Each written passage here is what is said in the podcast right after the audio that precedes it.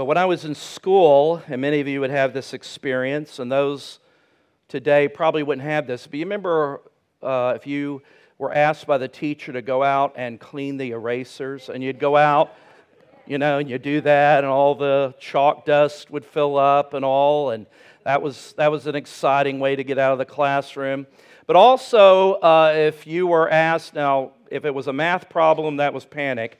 But if you were asked to write on the blackboard, now today they have whiteboards and kind of the same principle, but the marvelous thing that when the teacher wanted somebody to volunteer to write something on the blackboard, but one of the wonderful things about a blackboard and a whiteboard too is that whatever you write on there, that if you make a mistake, there's this wonderful thing called an eraser. And it just kind of wipes it clean as if it never happened. You know, forgiveness works the same way.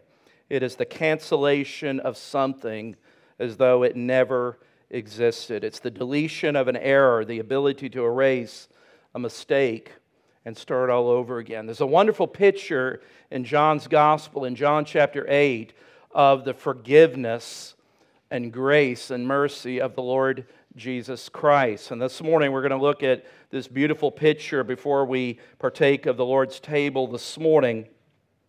And if you have your, do me a couple of favors. If you would take your phones, make sure they are silent or turned off. Don't assume, but please help me with that. That helps me and helps the person next to you not have that distraction. And also, as a help, in the bulletin that you receive, there's a little blue sheet that's a listener guide and that's to help you and encourage you to follow along with Scripture this morning as we teach the Word of God. Be an engaged listener, and so if you will, if you want to help that and make uh, get your money's worth this morning, then we want to help you to do that. But this morning, before we look at God's Word, let's pray one more time.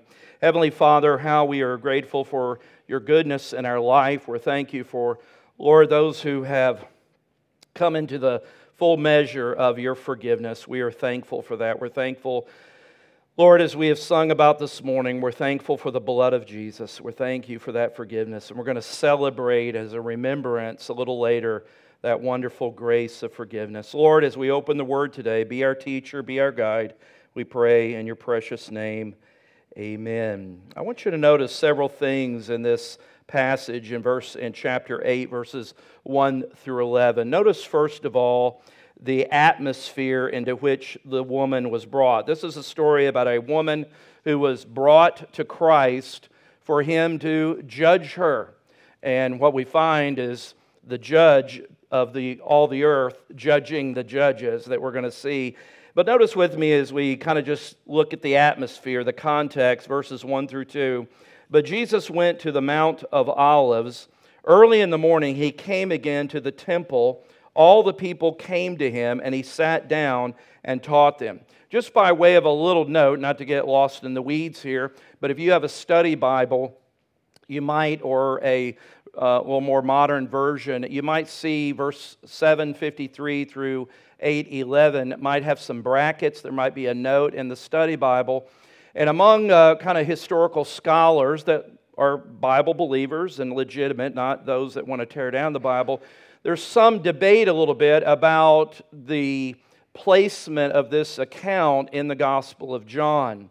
And kind of in a synopsis, that most reliable would agree that probably John himself did not include this story there, but they do believe that it was a story that actually happened but because of some various issues there and, and manuscripts and stuff I won't bore you with, but because it fits into the flow of what John is doing, and because they believe it really was a historical story, they're just not sure in that it fit exactly in this place in the Gospel of John.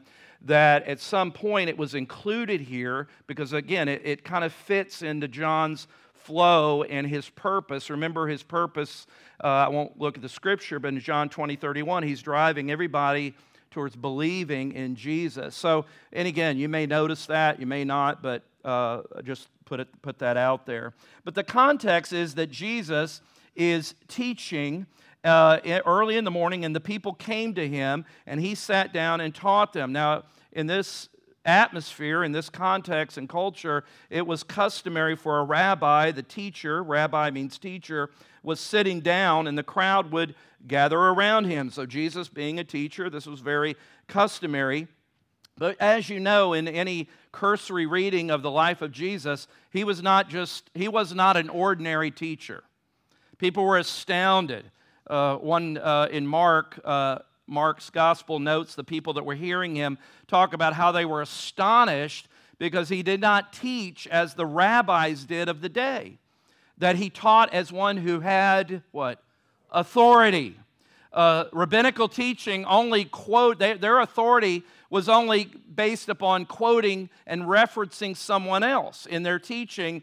But Jesus would stand and say, I say unto you, you have heard it said, but I say unto you. And so they were immediately drawn to his authority and not just him referencing another teacher or a rabbi.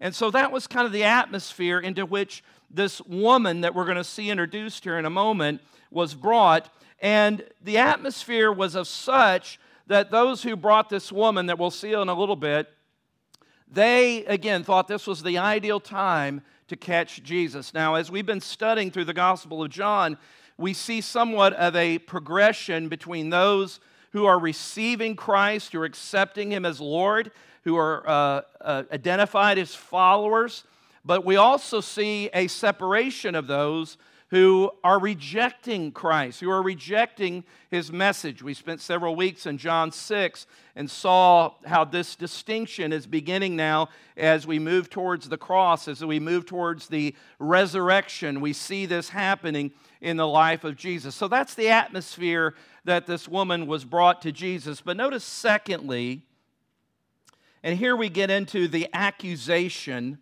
that was made by the Pharisees regarding this woman. The accusation, verse 3 and 4. The scribes and the Pharisees, scribes were experts in the law, Pharisees were certainly uh, experts in the law, but scribes were kind of specialists. The scribes and the Pharisees brought a woman who had been caught in adultery. And placing her in the midst, they said to him, Teacher, Rabbi, this woman has been caught in the act of adultery. Now, what I want you to right away pay attention to is this was not just some random peeping Tom that caught a woman.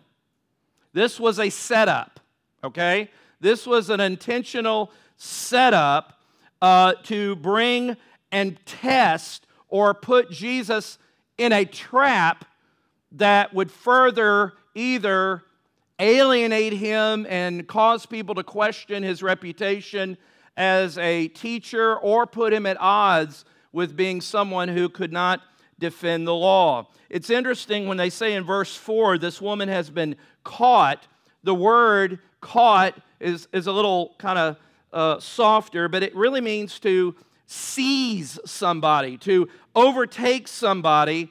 That this woman that was caught that the men literally pulled the adulterous couple away from each other. And what's interesting is somehow in the act of seizing them and dragging her, they missed the man. Wow, how about that?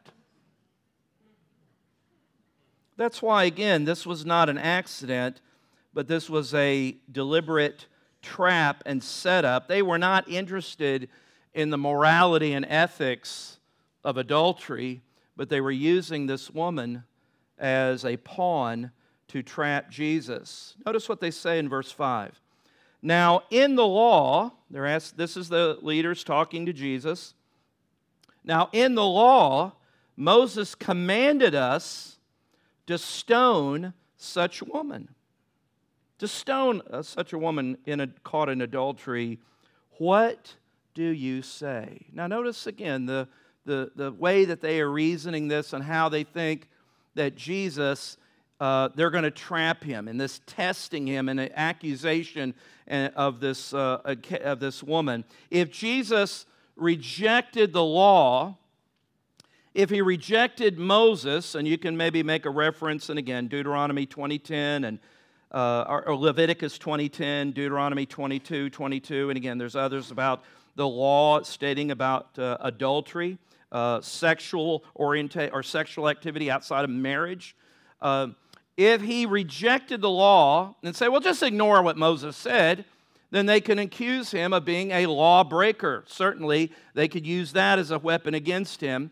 But if he was soft, uh, if he rejected the law, but if he held to the law, if he said, No, we need to stone this woman, you're right.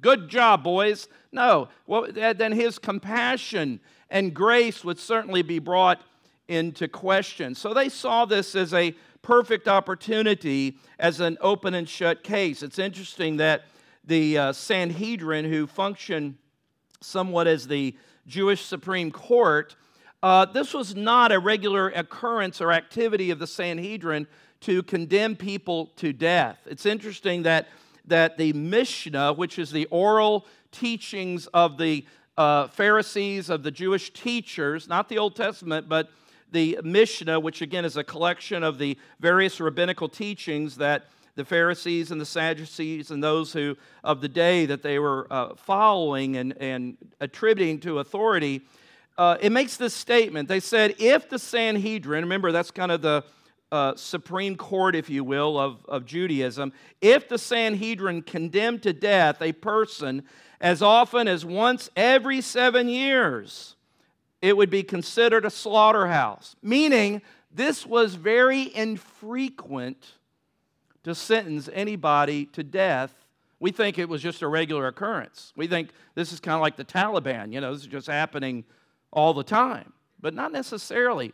But here's the thing the law was very strict in regards to putting somebody to death caught in adultery or in adultery and the strictness of the law required that they literally be caught in the act and that there would be witnesses. So they thought they had an ironclad case to bring to Jesus, right? But not necessarily. So that was the accusation that she deserves judgment. You know, when you think about it, people talk about judgment. Oftentimes people will make the statement of, uh, some will say, and you've heard it said, and I've heard it said, say, well, you know what? We don't have any right to judge. How many of you have heard that? We don't have any right to judge. Maybe you say that. We don't have any right to judge. You know, don't judge not lest you be judged. You know, we just, as though judgment as a whole is, there's no proper place for judgment. But you know what?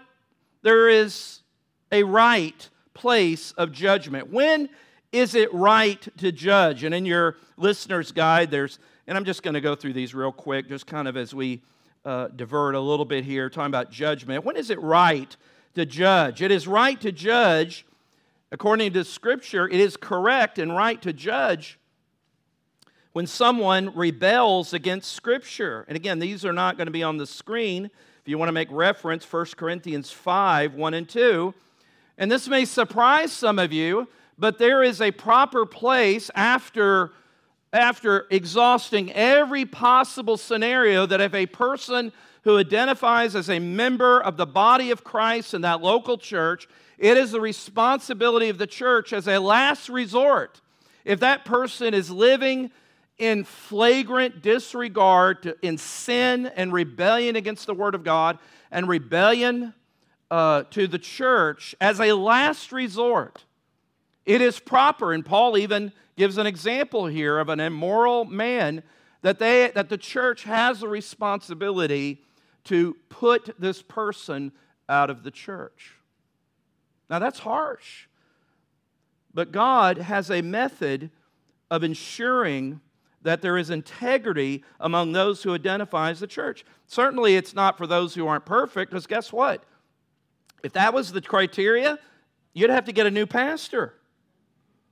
And by the way, if it was a criteria, I wouldn't have anybody to preach to. So that's not the issue there. The issue, again, is it is right to judge when someone is openly, defiantly rebelling against the clear cut Word of God. Again, we're talking about big issues here, not talking about whether somebody uses the King James or the Living Bible. We're not talking about somebody that speaks in tongues or doesn't speak in tongues. We're not, about, we're not talking about those side periphery. We're talking about somebody who their life, and in this case, it's a person living in open immorality in an adulterous relationship, and the entire church knew about it and said, Well, you know, old so and so, he's a member of that church.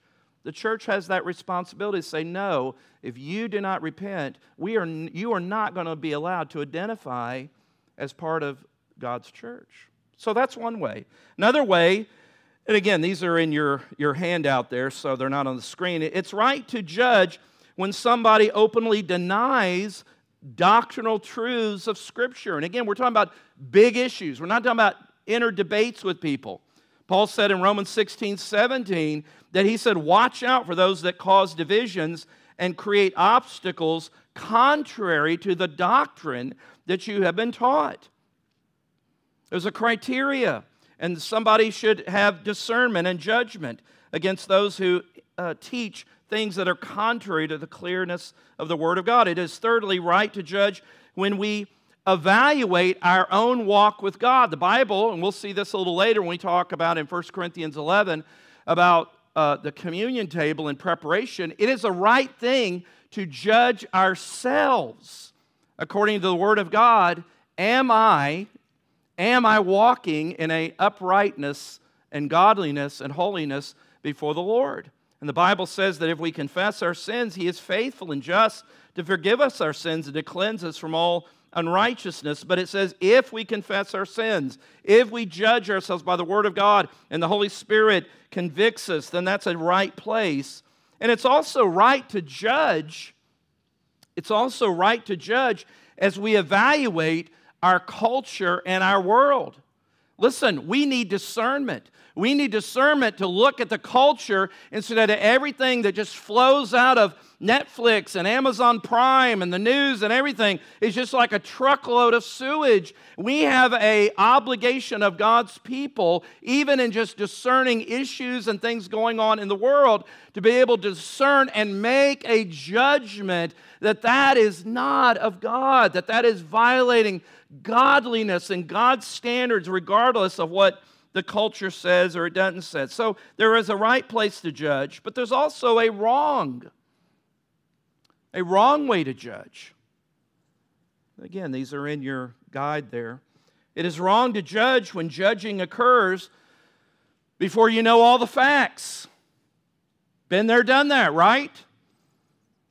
Remember Nicodemus, even chastised his fellow Pharisees back in chapter 7 when he said, Our law uh, judges a man. We can't judge a man without first giving him a hearing.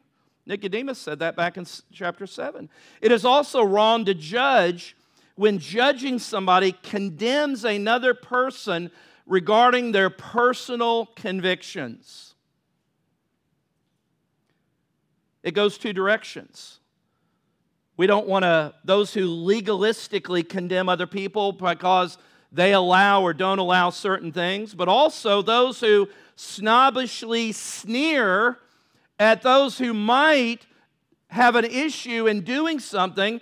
It can work the other way that we don't judge and snobbishly sneer at, oh, look at those people.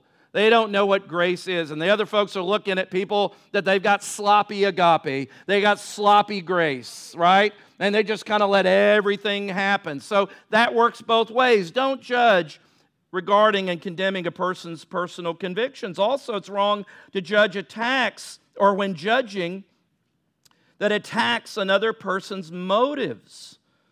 Paul would say in 1 Corinthians 4 5, not to make judgments about anyone ahead of time before the Lord's return. It says, For the Lord Jesus will bring our darkest secrets to light and will reveal our private motives. Let God do that. Don't be judging people's personal motives. Be careful of that. And then last, it's wrong to judge when judging is a display of self righteousness. That was something the Pharisees really were, you know, they, they really were big into that for people to see and admire their righteousness because of their judgment. So there is a right place and a wrong place regarding judgment here. So we're not talking about judgment and we're talking about a illegitimate way that they're using this woman into trapping Jesus. So we looked at the atmosphere and the accusation. Notice, thirdly, the attempt to test or trap Jesus. I have the word trap there. In your outline, it's the word test but I was able to change that. I like that. At, at 6 o'clock this morning, I changed it, but I couldn't change your outline. I wasn't going to reprint them, all right? So you just mark it out, all right? But it really isn't so much a test is it's more of a trap, as I said earlier. And notice a few things here in verses 6 and uh, through verse 6 through 9. Notice Jesus' action. Uh, verse 6 This they said to test him or trap him that they might have some charge to bring against him. Do you see how that is there? They're doing it to trap him, to test him, so they bring a charge against him. And then it says that Jesus bent down and wrote with his finger on the ground. That's his action. But notice his answer, verse 7 and 8. And as they continued to ask him, Jesus stood up and said to them, let him who is without sin among you be the first to throw a stone at her. And once more he bent down and wrote on the ground. How many of you want to know what he was writing on the ground?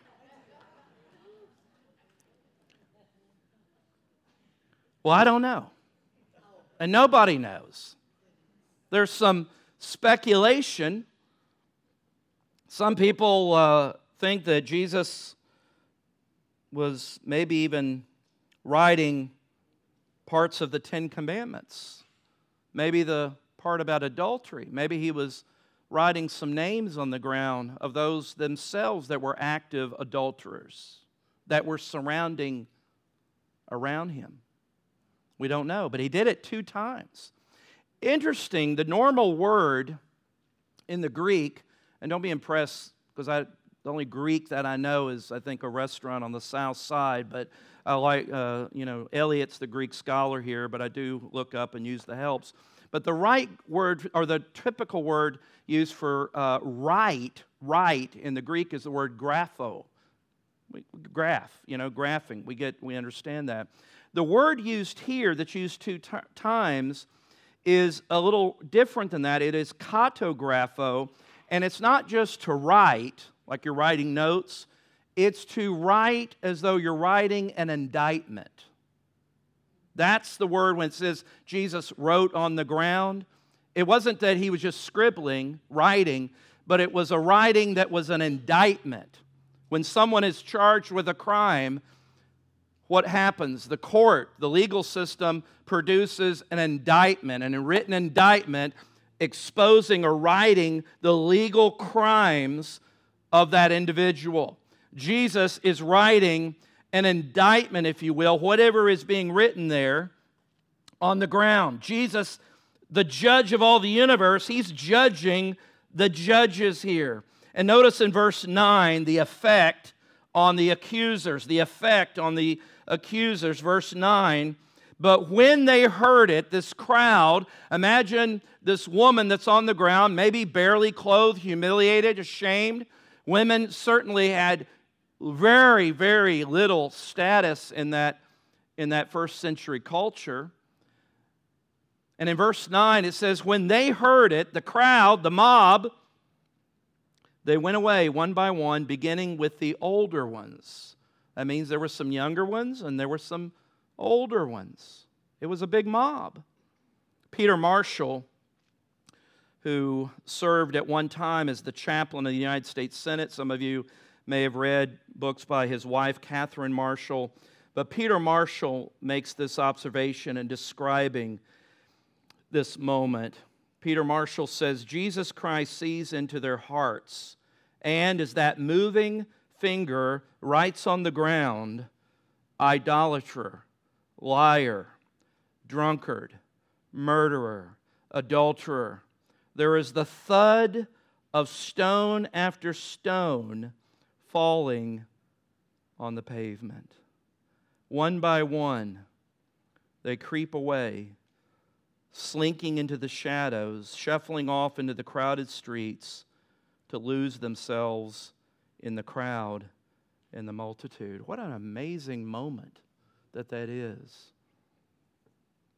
But notice, fourth, the acceptance of the woman by Jesus. This really drives home what we're talking about forgiveness, the acceptance of the woman by Jesus. In verse 9 and 10, we see the Savior's reception of the woman, the Savior's reception of the woman, verse 9 and 10. But when they heard it, the crowd, they went away one by one, beginning with the older ones, and Jesus was left alone with the woman standing before him. Only the woman and Jesus, all the mob, all the ruckus, all the onlookers is silence, and they, they want to get out of there. They do a back, back door shuffle. They want to get away from there because of the conviction. Think about it. Jesus says, He who is without sin cast the first stone. Do you realize the only one in that group that could obey that and do that is who? Jesus himself. But what does Jesus choose to do? Jesus chooses to accept her. And he said, verse 10 Woman, where are they? Where are your accusers? Has no one condemned you?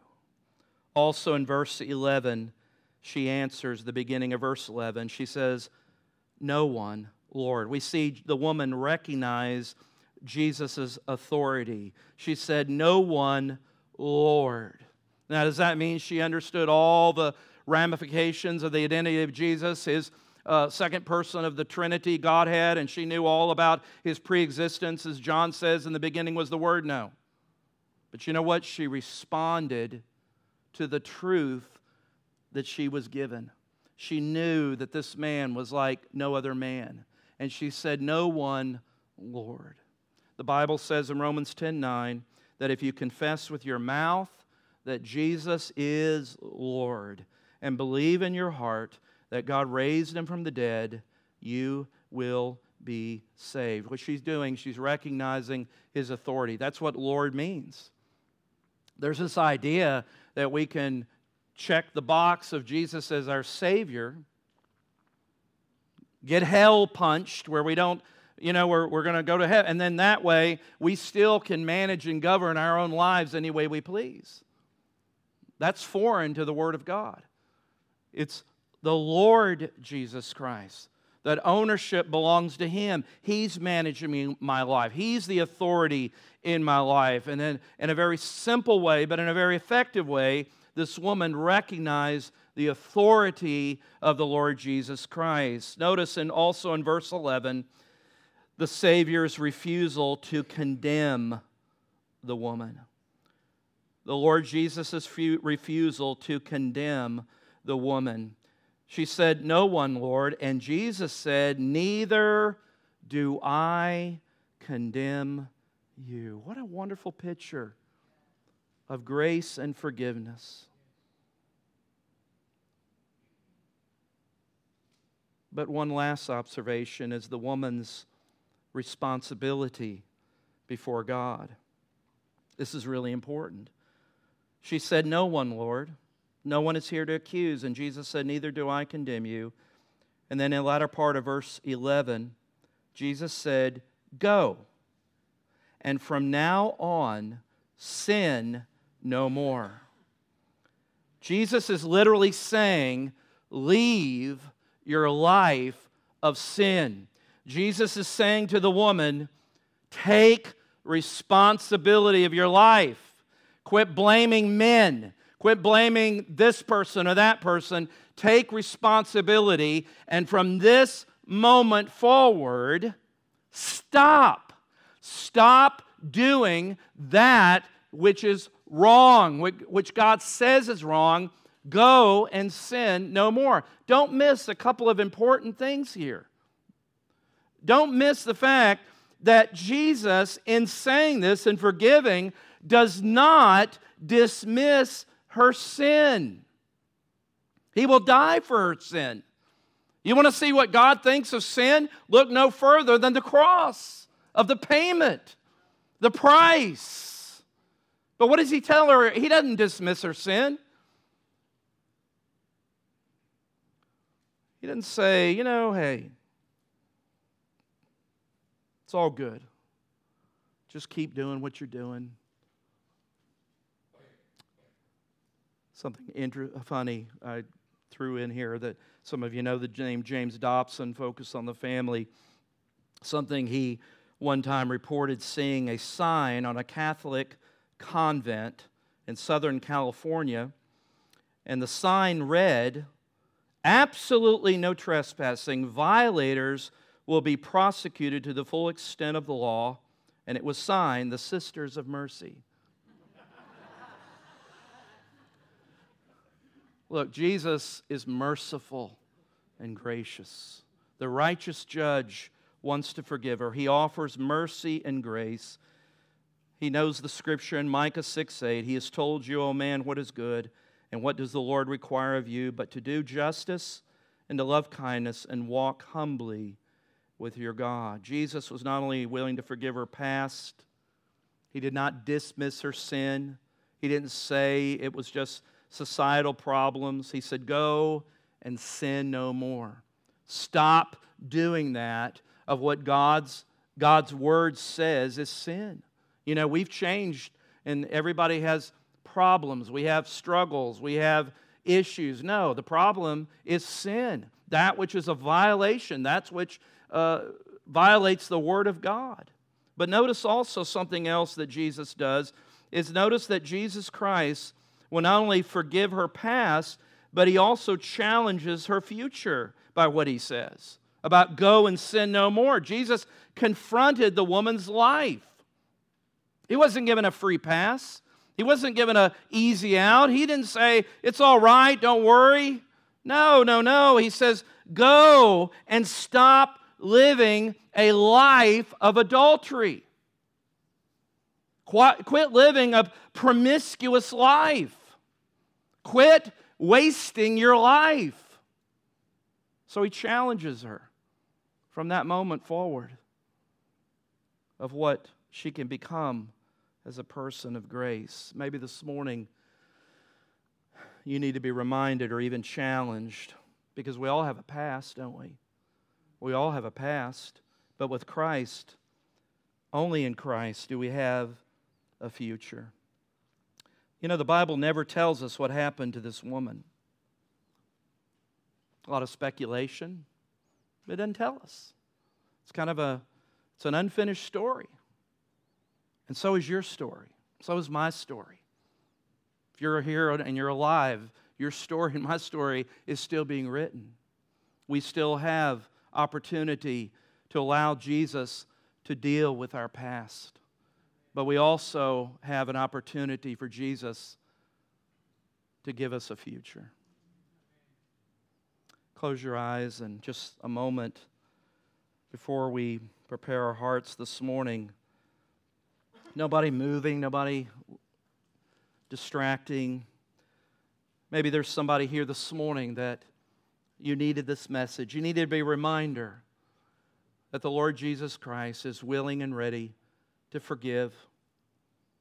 He's full of grace, He's full of mercy. And this morning, you're not a believer. You're not a, you may be a member of a church. You may have even been baptized as an adult, and it's a wonderful thing, your parents, and wanting to put you on a right path. It's no criticism of them. But you know you have never made that choice and that decision to follow Jesus Christ as Lord and Savior. You still claim erroneously to hold the title deed to your life. Jesus already owns you. You just need to say, Lord, take over my life. God, you know my past. Do you realize nobody knows your past more than the one who made you?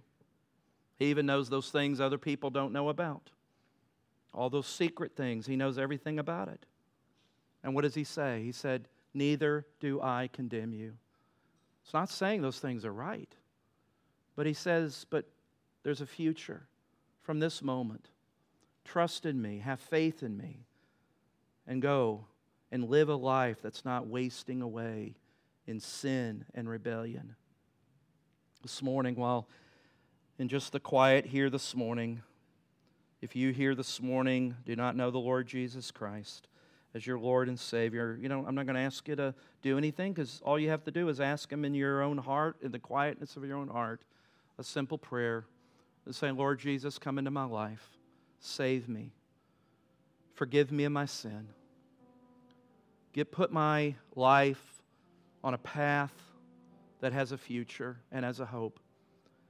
Lord, break, break the chains of sin that have bound me, that keep me from being everything that God you've made me to be.